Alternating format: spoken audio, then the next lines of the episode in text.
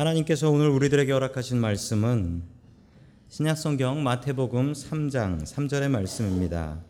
그는 선지자 이사야를 통하여 말씀하신 자라 일러스되 광야에 외치는 자의 소리가 있어 이르되 너희는 주의 길을 준비하라 그가 오실 길을 곧게 하라 하였느니라. 아멘.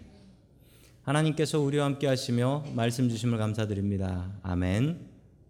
자, 우리 옆에 계신 분들과 인사 나누겠습니다. 반갑습니다. 인사해 주시죠.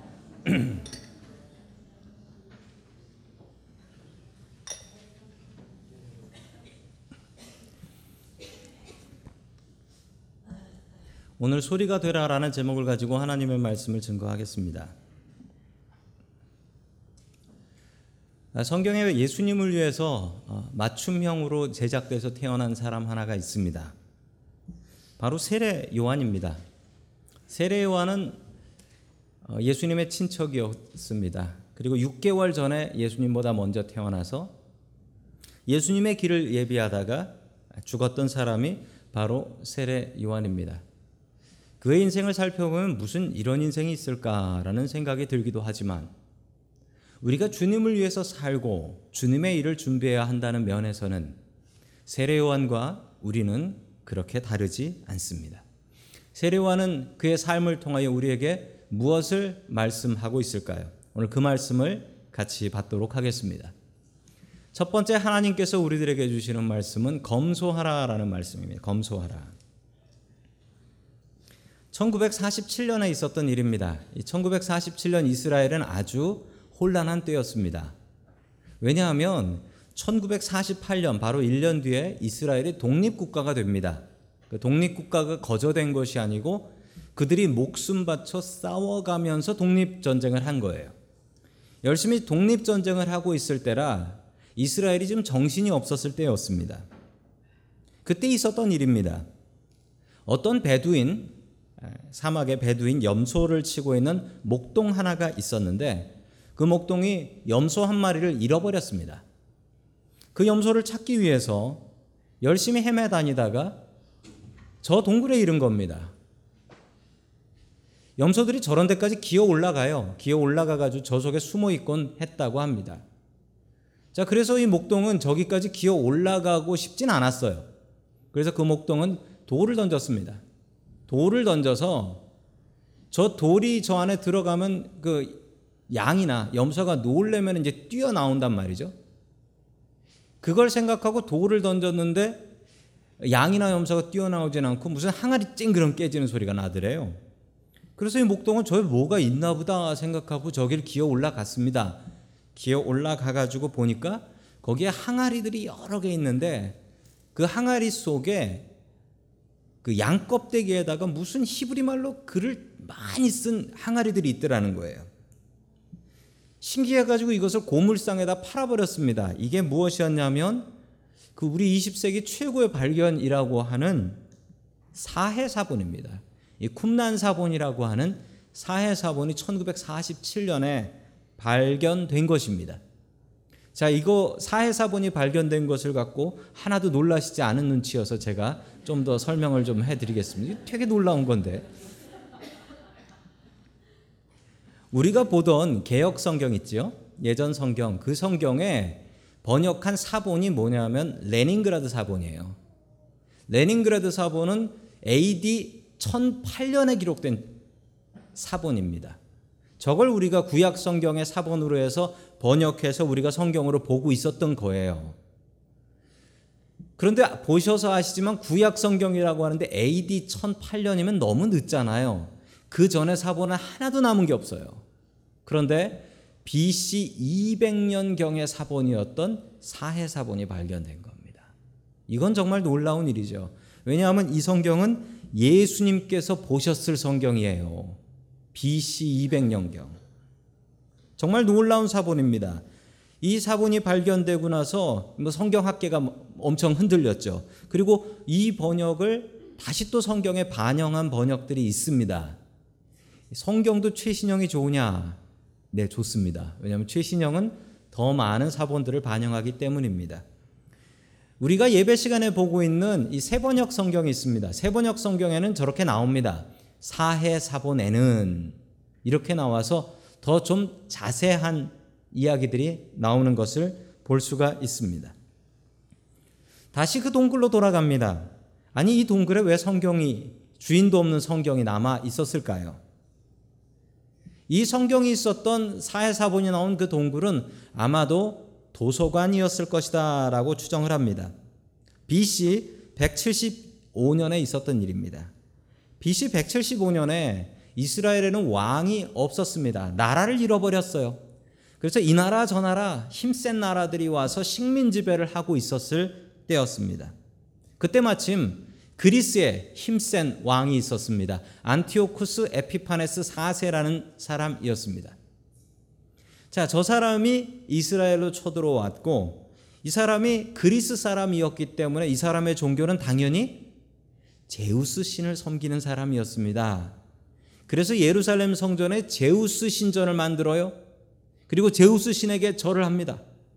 그리고 유대인들이 제일 싫어하는 일을 하지요. 무엇이었냐면 돼지 피를 예루살렘 성전에 뿌려버린 거예요. 이 사람 때문에 생긴 명절이 뭐냐면 유대인들이 지키는 한우카입니다. 한우카, 수전절이라고 하죠. 이 사람이 더럽힌 성전을 깨끗하게 했던 절기가 이 한우카 수전절이라는 것입니다. 게다가 이 사람이 했던 일 중에 아주 못된 일은 성전에 대제사장을 세워야 되는데 대제사장은 할 수 있는 사람이 있어요. 그 중에 하나를 뽑게 되는데 어떤 사람이 뇌물을, 돈을 가지고 와가지고 대제사장을 시켜달라고 했습니다. 그 사람은 레위인도 아니고 제사장도 아닌 엉뚱한 사람이었죠. 그렇지만 이 안티오쿠스 에피파네스는 그런 거 신경 쓰지 않고 돈 받고 그 사람을 대제사장으로 세워버립니다. 이 일에 제사장들은 엄청나게 실망을 했습니다. 그리고 더럽혀진 성전, 제우스 신상이 있는 성전을 보면서 이곳에는 희망이 없다, 이 생각을 하며 사막으로 들어가기 시작했습니다. 그 사람들을 우리는 쿰란 혹은 에세네파 사람들이라고 합니다. 그 사람들이 있었던 곳을 발굴한 자리입니다. 그런데 참 이상하게 생겼지요. 계단이 있는데 계단 끝에, 아니 방이나 길이 있어야지 계단 끝에 뭐가 있습니까? 벽이 있습니다.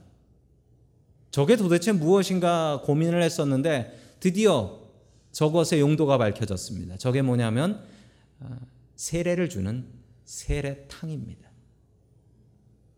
아니 저런 게 있네 생각하시는 분 계시지만 침례교회를 다녀보신 분들, 베프티스트 처치를 다녀보신 분들은 아실 거예요.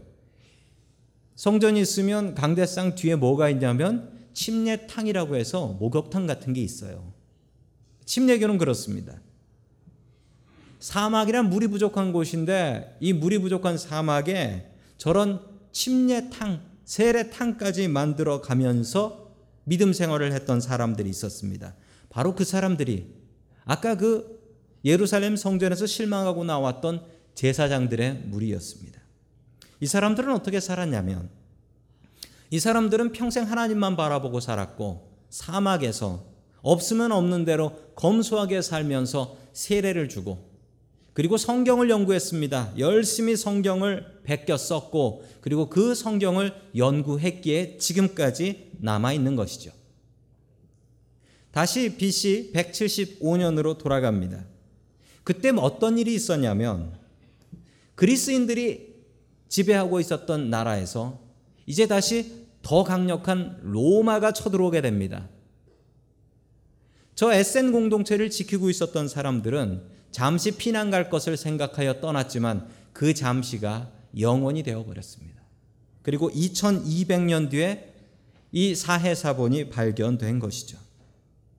아마도 이 세례 요한의 모습을 보면 저 쿰란 사람들, 에센 사람들과 너무나 비슷한 면이 많습니다. 그래서 성경학자들은, 정말 많은 성경학자들이 세례 요한은 저 쿰란 공동체의 사람일 것이다 라고 생각을 합니다. 왜냐하면 세례 요한은 말 그대로 세례를 베풀었지요. 구약 성경을 아무리 뒤져봐도 구약 성경에 세례라는 말 자체가 없어요. 세례는 성경에 나오지 않았습니다. 구약 성경에. 그리고 세례 요한의 삶이 너무나 검소했던 것이 저 쿰란 사람들과 너무나 유사합니다. 세례 요한이 얼마나 검소했는지를 보여주는 말씀이 우리 마태복음 삼 장 사 절의 말씀입니다. 같이 봅니다. 시작. 요한은 낙타 털옷을 입고 허리에는 가죽띠를 띠었다. 그의 식물은 메뚜기와 들꿀이었다. 아멘. 검소했습니다. 그는 옷을 낙타 털옷을 입었고 허리에는 가죽띠를 띠었고, 저것을 보시면서 아, 저것도 일종의 모피 같은 거였나 보다 생각하시는 분은 회개하시기 바랍니다. 입을 게 없으니까 평생 저 옷 하나만 입었던 겁니다. 그리고 그 식물은 메뚜기와 들꿀이었다. 저것도 보시면서 저 좋은 걸 혼자 먹었구나. 사막에서 구할 수 있는 것들이 저런 것밖에 없었기 때문에 저런 것을 먹고 살았던 것입니다. 검소하게 살았습니다. 그렇게 검소하게 살았던 이유는 오직 하나님 바라보겠다. 그 마음으로 이렇게 검소하게 살았던 것입니다. 우리도 검소하게 살아야 됩니다. 검소하게 살면서 하나님 바라봐야 합니다. 제가 참 좋아하는 탤런트가 있습니다. 차인표 씨입니다. 차인표 씨가 참 존경스러운 분인데, 이분이 몇 년 전에 힐링 캠프라는 프로그램에 나와서 이런 얘기를 했습니다. 자기가 술을 안 마시는 이유에 대해서 이야기를 했습니다. 그 이유가 아프리카에 가보고 북한에 선교를 가보고 거기서 굶어 죽어가는 아이들을 본 뒤에 술을 먹으러 가니 이 술값이면 아이들 몇 명을 살릴 수 있는데 내가 이 돈을 술값으로 날리겠는가. 그때부터 술이 입으로 넘어가지가 않아서 술을 못 먹게 되었답니다. 그리고 그 돈으로 아프리카에 있는 아이들, 북한의 아이들 한 명이라도 더 살리려고 애를 쓰고 있습니다. 요즘 우리가 사는 세상은 제일 인기 있고 유명한 게 보면 예전하고 다른데 음식에 대한 프로그램들이 참 많아졌습니다. 예전에는 아침에 주부들을 위한 요리교실 뭐 이런 것만 있었는데 요즘은 어디 가서 먹고 어디 뭐가 맛있고 이런 것들이 너무나 유명해요. 그래서 엘에이에 먹으러 가자라는 얘기도 있습니다. 엘에이 가면 먹고 머리하고 먹고 볶고 이러고서 온단 말입니다. 자, 요즘 세상이 이런 거에 너무 관심이 많습니다. 좋은 것 먹고 맛있는 것 먹으면 천국 가나요? 이런 거에 너무 정신 팔려 살지 마십시오. 이런 거에 너무 정신 팔려 마, 살지 마세요. 교회에 오는 가장 큰 이유는 말씀 드리러 오는 거지 오늘 점심이 얼마나 맛있을까 이런 생각을 하고 오신 분도 맛있긴 해요. 우리 교회는 그렇지만 이것도 회개하시기 바랍니다. 제가 청년 때 수도사 한 분을 만났습니다. 캐톨릭 수도사인데 그분을 만났을 때 제가 여쭤봤습니다. 경건이란 무엇입니까? 거룩하게 사는 건 무엇입니까? 물어봤더니 이분이 딱 한 문장으로 이렇게 말씀해 주셨는데 아직도 제 마음속에 그 이야기가 있습니다. 이렇게 얘기했어요. 적게 자고 적게 먹고 많이 기도하라. 적게 자고 적게 먹고 많이 기도하는 것, 이게 경건이라는 것입니다. 반대로 살아가는 분도 계시죠. 많이 자고 많이 먹고 적게 기도하자, 이러시면 안 됩니다. 제 마음에 늘 돌덩어리같이 남아있는 말씀입니다. 적게 자고 적게 먹는 이유가 무엇입니까? 그것은 우리가 더욱더 주님 바라보기 위한 것입니다. 세례 요한은 그렇게 살았습니다. 불편한 낙타 털옷에 메뚜기와 석청 먹으면서 그가 집중했던 것은 어떻게 하면 편안하게 살까가 아니라 어떻게 하면 주님 더욱더 바라볼까. 우리의 삶이 세례 요한 같기를 원합니다. 검소하게 살면서 더욱더 주님 바라보고 주님의 일에 충성 다하는 종들 될 수 있기를 주의 이름으로 간절히 축원합니다. 아멘. 두 번째, 하나님께서 우리들에게 주시는 말씀은 회개의 열매를 맺으라라는 말씀입니다. 회개의 열매를 맺으라. 우리 마태복음 삼 장 일 절의 말씀을 계속해서 봅니다. 시작. 그 무렵에 세례자 요한이 나타나서 유대 광야에서 선포하여. 아멘. 유대 광야라는 곳이 나옵니다. 영어로 보면 The Desert of Judea라고 나와요. 사막이라는 것이죠. 유대 광야는 어떻게 생겼냐면 예루살렘에서부터 여리고를 내려오는 길에 펼쳐지는 그 지형을 유대 광야라고 합니다. 사막인데 왜 광야라고 하냐면 보통 사막은 모래로 돼서 지형이 없어요. 그냥 편편한데 보시기에도 편편하지 않지요. 돌산같이 되어 있습니다. 저런 사막을 유대 광야라고 합니다. 저곳엔 무엇이 있냐면 들짐승들 그리고 강도들, 들짐승과 강도들. 그래서 선한 사마리아인이 강도 만난 곳이 이 길이라고 합니다. 이곳에 공동체를 만들고 살았던 사람들이 아까 그 말씀드렸던 쿰란 사람들이었습니다. 여기엔 무엇을 찾을 수 있을까요? 여긴 사람 안 사는데. 이 고생을 하면서 오직 주님만 바라보며 살았던 것입니다. 세례 요한은 처음에 이렇게 외쳤습니다. 우리 마태복음 삼 장 이 절의 말씀을 같이 봅니다. 시작. 회개하라 천국이 가까웠느니라 하연. 아멘. 회개하라 천국이 가까웠다라고 했습니다. 천국이 가까웠다. 마태복음은 유대인들이 보기 때문에 하나님이라는 이름 대신에 천국을 사용합니다. 원래 하나님의 나라인데 그걸 천국이라고 쓴 거예요. 하나님이라는 이름을 유대인들은 될 수 있으면 안 쓰려고 했거든요. 회개하라라고 했습니다. 우리 교회에서 회개라는 말을 참 많이 쓰지요. 자, 회개는 무엇일까요? 그 히브리 말 원어를 살펴보았더니 이렇게 나옵니다. 슈브라고 해요. 슈브. 이 말의 뜻은 돌아온다, 다시 돌아온다. 가던 길에서 옆으로 가는 게 아니라 가던 길을 돌려서 다시 돌아오는 것, 이게 회개라는 것입니다. 세례 요한은 회개하라고 했습니다. 회개는 어떻게 하는 것일까요? 그 회개의 첫 번째 단계를 이렇게 이야기합니다. 우리 육 절 말씀 같이 봅니다. 시작. 자기의 죄를 자백함 요단강에서 그에게 세례를 받았다. 아멘. 세례를 받기 위해서 제일 먼저 해야 되는 것은 자기의 죄를 고백했다라는 거예요. 내가 이런 죄를 지었습니다라고 고백해야지 세례를 주었다라는 겁니다. 캐톨릭 교인들을 만나면은 제가 종종 물어봅니다. 캐톨릭 다니면 뭐가 좋습니까? 라고 했더니 그분들 중에 캐톨릭 다니면 이런 점이 좋다 저런 점이 좋다 라고 이야기하시는 분들이 있었어요. 근데 공통적으로 캐톨릭 다니면 뭐가 제일 불편합니까? 라고 얘기했더니 물어본 분들마다 똑같이 이 얘기를 해요. 고해성사하는 게 그렇게 힘들대요. 컴패션, 고해성사하는 거. 사람한테 자기 죄를 얘기하는 게 너무나 부끄럽고 괴롭답니다.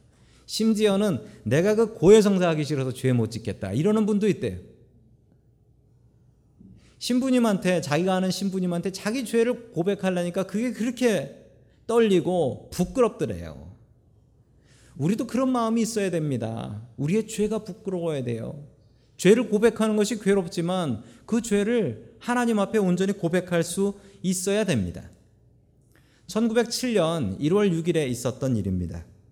새해를 맞아서 평양에 있었던 장대현 교회에서는 신년 특별 새벽 기도회가 있었습니다. 그 새벽 기도회를 인도하던 사람은 길선주 장로님이었습니다. 길선주 장로님은 평양신학교를 일회로 졸업하시고 천구백칠 년에 목사 안수를 받는 바로 그 해였습니다. 새벽 기도를 인도하다가 이분이 갑자기 마음에 죄책감이 들더래요. 가책이 들더래요. 너 같은 놈이 어떻게 목사가 되겠나라는 생각이 들더랍니다. 그래서 이 장로님이 갑자기 예배드리다 말고 성도 여러분 제 죄를 고백합니다 라고 하며 자기의 죄를 고백했더랍니다. 어떤 죄였냐면 얼마 전에 제 친구가 죽었습니다. 제 친구가 죽어가기 전 제 손을 꼭 붙잡고 제 친구가 이렇게 얘기했습니다. 길장로, 내가 그래도 친구 길장로밖에 믿을 수 없네. 그래도 자네는 장로니 믿을 수 있지 않나. 내가 죽고 나면 내 재산을 내 가족들을 위해서 써주게. 이러고 죽었다라는 거예요. 그렇지만 저는 제 친구의 재산 중에 미국 돈으로 백 달러를 훔쳐서 제 주머니에 넣었습니다. 백십 년 전 백 달러는 엄청나게 큰 돈입니다. 이 길장로님이 예배 중에 이것을 고백하며 내일까지 돈을 마련하여 그 과부에게 제가 훔친 돈을 다시 돌려주겠습니다. 저는 죄인입니다. 이렇게 고백했더랍니다. 그리고 나서 그 교회 안에 놀라운 일들이 벌어지는데 서로 나와서 앞에서 자기의 죄를 고백하며 다시는 이렇게 살지 않겠다라고 라고 고백을 하는 것이었습니다. 그러면서 교회가 부흥하고 교회가 새로워지고 교회 다니는 사람들은 다르다, 이런 소문이 나기 시작했다라는 것입니다. 회개의 시작은 무엇입니까?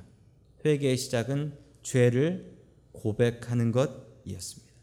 내가 죄인이라는 것을 인정하는 것이었습니다. 수많은 사람들이 세례 요한을 따라오고 세례를 받았습니다.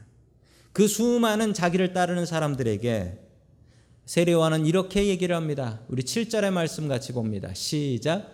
요한은 많은 바리새파 사람과 사두개파 사람들의 세례를 받으러 오는 것을 보고 그들에게 말하였다. 독사의 자식들아, 누가 너희에게 닥쳐올 징벌을 피하라고 일러주더냐. 아멘. 독사의 자식들, 이 얘기는 욕입니다. 자기 좋다고 따라오는 사람들한테 칭찬해 주지 않고 오히려 자기 좋다고 따라오는 사람들한테 험한 말로 욕을 해줍니다. 독사의 자식들아, 누가 너희에게 닥쳐올 징벌을 피하라고 일러주더냐. 이 얘기가 무슨 얘기냐면, 사람들한테 소문이 났습니다. 세례 요한한테 세례를 받으면 천국 갈 수 있다. 회개하라, 천국이 가까웠느니라. 세례 받으면 천국 간다. 그래서 가서 죄를 고백하면 세례를 받고 그러면 우리가 깨끗해져 천국 갈 수 있다. 누가 이렇게 알려주더냐.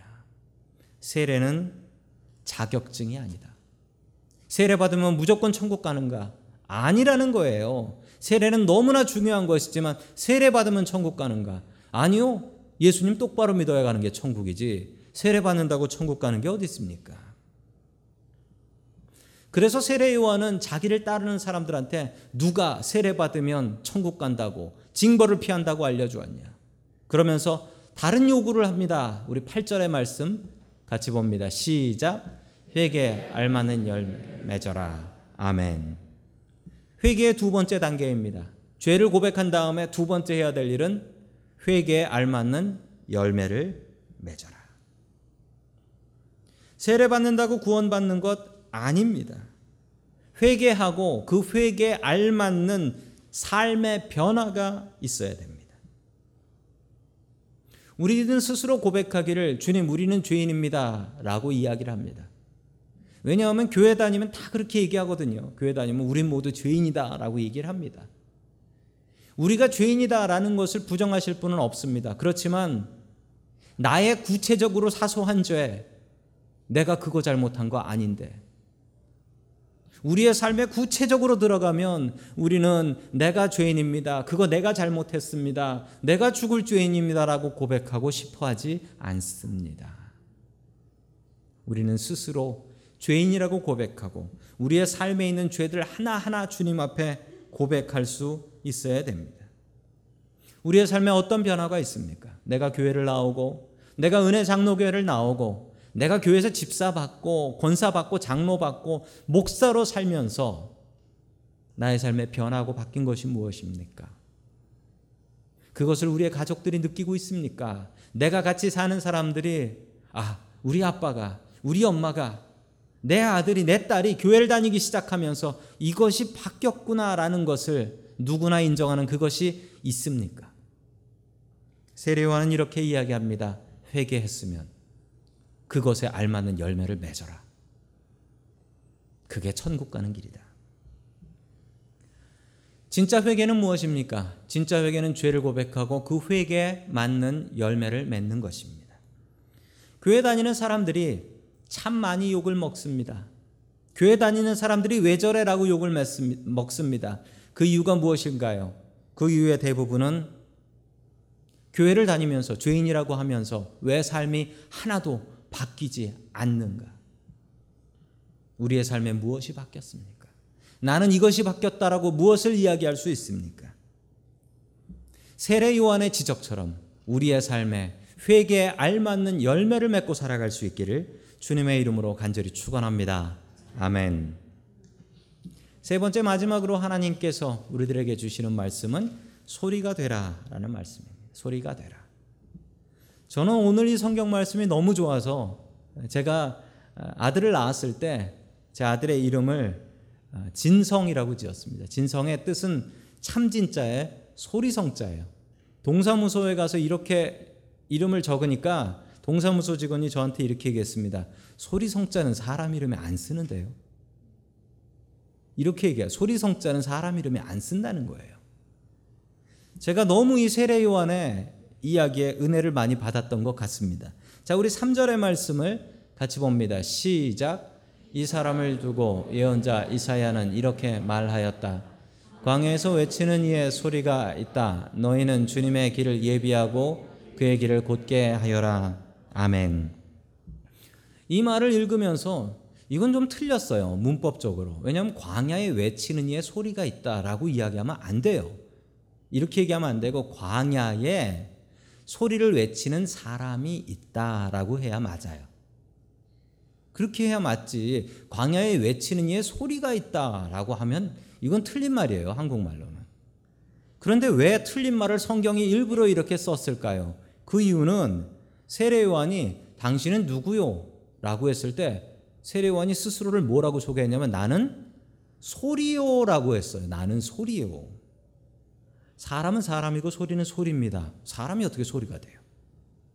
소리가 무엇입니까? 소리는요. 지금 제가 목에 성대를 울려서 그 웨이브, 울림을 통해서 여러분들의 귀를 울리는 것, 이것이 소리입니다. 소리는 특징이 있습니다. 소리는 사라집니다. 한 백 년 전쯤에 토마스 에디슨이라는 분이 축음기라는 것을 발견해서 소리를 모아놓을 수 있고 다시 들을 수 있게 되었습니다. 그 전까지는 소리는 한 번 지나가면 끝입니다. 소리는 사라집니다. 소리는 사라져요. 당시 세례 요한의 인기는 대단했습니다. 참 많은 사람들이 세례 요한을 따라왔습니다. 그리고 그에게 세례를 받으려고 했습니다. 심지어 그 중에는 예수님도 계셨어요. 그러니 세례 요한이 얼마나 스스로 우쭐하며 잘난 척할 수 있었겠습니까? 세상에 하나님이신 예수님이 자기에게 와서 머리를 숙이고 세례를 달라는 거예요. 얼마나 대단한 일입니까? 내가 하나님 세례 줬다? 이거예요. 그럴 때마다 세례 요한은 자신을 향해서 그리고 세상을 향해서 이렇게 얘기했습니다. 나는 소리다. 나는 사라져야 될 소리다. 나는 외칠 거 외치고 나면 그 다음에 사라지는 것이 소리다. 나는 소리다. 제가 얼마 전에 미국 장로교회 노회에 가서 노회를 참석을 했는데 도무지 알아듣기 힘든 게 첫째는 당연히 다 영어를 쓰니까 어려웠고 그리고 또 한 가지는 지붕이 그렇게 높은데 너무 아름다워요. 거기에 소리가 울리는데 그것도 거기서 영어가 울려요. 그러니 얼마나 알아듣기 힘듭니까? 소리가 사라져야 되는데 소리가 건물에서 살아가지고 여기저기서 울리고 다니는데 정말 머리 아프고 귀 아파서 못 듣겠더라고요.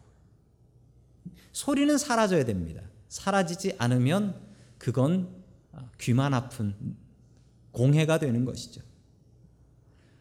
어떤 분들은 귀 속에서 소리가 들린다라는 분이 있습니다. 귀 속에서 소리가 들린다. 이게 뭐냐면 이명이라는 건데 소리가 한 번 들리고 말아야 되는데 귀 속에서 계속 소리가 나는데 잠잘 때도 이게 소리가 나는 거예요. 얼마나 괴로운 병인지 모릅니다. 소리는 한 번 들리면 사라져야 됩니다. 그리고 또 사라져야 되는 소리가 있지요. 사라져야 되는 소리, 잔소리입니다. 잔소리. 그냥 한 번만 하면 한 번 하고 사라지면 되는데 그게 그냥 살아가지고 계속 귀를 울리고 이런 건 사라져야 됩니다. 소리는 사라져야 됩니다. 그래서 세례 요한은 이렇게 얘기합니다. 나는 소리요. 소리는 사라져야 됩니다. 자, 우리 요한복음 삼 장 삼십 절의 말씀을 같이 봅니다. 시작. 그는 흥하여야 하고 나는 쇠하여야 한다. 아멘. 세상에 남 밀어주고 자기는 망하겠다는 사람이 어디 있습니까? 예수님은 흥해야 되고 잘 돼야 되고 나는 망해야 한다라는 거예요. 망해야 한다. 세상에 망하는 것이 사명으로 태어난 사람이 여기에 있습니다. 우리의 성경에 예수님께서 전성기가 있어요. 예수님께서 자신의 사역을 최대한으로 하셨던 시대를 전성기라고 하는데 그게 이제 가버나움에서 시작하거든요. 성경을 보면서 이게 예수님의 전성기인가 아닌가를 살필 수 있는 기준이 하나 있습니다. 세례 요한이 어딨나를 보면 돼요. 세례 요한이 감옥에 가 있으면 예수님의 전성기입니다. 예수님께서 최선을 다해서 사역하셨을 때 세례 요한은 어디 있었냐고요? 예수님을 위해서 감옥에 들어가 버립니다. 그리고 거기서 목이 잘려서 죽임을 당해요. 왜 그랬습니까? 세례 요한은 자신의 사명을 잘 알고 있었습니다. 나는 소리요. 소리는 때가 되면 사라져야 됩니다. 그리고 소리는 사람도 아닙니다. 나는 사람도 아니고 나는 주님을 위해서 외치는 소리요. 나는 외치고 사라질 거예요. 제가 평신도 청년 때 회사 다닐 때 교회에서 중등부 선생님을 했습니다. 중등부 교사를 하는데 회사에서 마치고 교회에 교사 강습회가 있다라고 해서 아마 목요일 저녁이었던 것 같아요. 회사 마치고 열심히 갔습니다. 그랬더니 끝날 때쯤 됐어요. 잠깐 말씀을 들었는데 그 강사 목사님이 너무나 은혜롭게 짧은 시간이었지만 제가 들은 건 짧은 시간이 너무나 은혜롭게 강의를 잘 해주셨습니다. 제가 큰 은혜를 받았습니다. 은혜를 받고 나와서 가시는 목사님께 인사를 하려고 하는데 목사님이 스스 손수 운전을 하고 오셨어요. 그 당시에 몇만 명이 모이는 교회 목사님이시라고 하더라고요. 몇만 명이 모이는 교회 목사님인데 그 당시에 그 기아 캐피탈이라는 하얀 차로 기억합니다. 아주 고물차였어요. 그걸 혼자 운전하고 오시고 또 혼자 운전하고 가시는 거였어요. 아니 그 당시 교회 한 삼만 명 정도 모이는 교회 목사님이라고 했는데 어떻게 저렇게 검소하실까? 제가 그 사실에 더 많이 은혜를 받았습니다. 근데 얼마 전에 제가 그분의 뉴스를 듣고 많은 분들이 또 들으셨을 것입니다. 그 티비에도 많이 나왔는데 자기 아들에게 교회를 불법으로 물려줬다, 교회 세습했다 라고 뉴스에 나오시더라고요. 참 마음이 아프더라고요. 안 그러셨던 분이었는데 제가 그러면서 우리가 세례 요한을 얼마나 닮아야 되는가를 다시 한번 깨달아 알았습니다. 주님의 사명으로 소리를 외쳤으면 소리는 사라져야 됩니다. 사라져야 돼요. 그래서 저희 미국 장로교회는 특징이 있습니다. 미국 장로교회는 담임 목사가 은퇴를 하면 그 교회에 출석도 못하게 하는 소리처럼 사라져야 되는 아주 아름다운 교단입니다. 저를 보시려면 은퇴한 뒤에는 밖에서 만나셔야지 교회에서 못 만납니다. 세례 요한의 삶은 우리에게 큰 은혜를 끼쳐줍니다. 많은 사람들이 자기를 따라오고 심지어 예수님이 세례를 받으러 왔을 때 왜 그의 마음에 우쭐한 마음이 없었겠습니까? 그럴 때 그는 스스로 생각하기를 나는 소리요. 나는 소리요. 우리가 사람을 바라보면 아 나는 저 사람보다 잘났어 라는 생각을 합니다. 그리고 많은 사람들이 자기를 좋아하면 그래 내가 참 좋은 사람인 것 같아 생각합니다. 그때 우리의 마음속에 교만이 생깁니다. 그러나 우리가 높고 높으신 하나님을 바라보게 되면 아, 별 볼 일 없는 인간이구나. 나는 별 볼 일 없구나. 나는 소리와 같이 이 땅에 잠시 외치다가 사라져 버려야 되는 사람이구나. 하나님을 보면 우리는 겸손해집니다. 세례 요한의 삶을 본받으십시오. 내 마음이 교만해지고 잘나려고 할 때 사람을 바라보지 말고 오직 하나님만 바라보시고 스스로 겸손해지는 저와 성도 여러분들 될 수 있기를 주님의 이름으로 간절히 축원합니다. 아멘.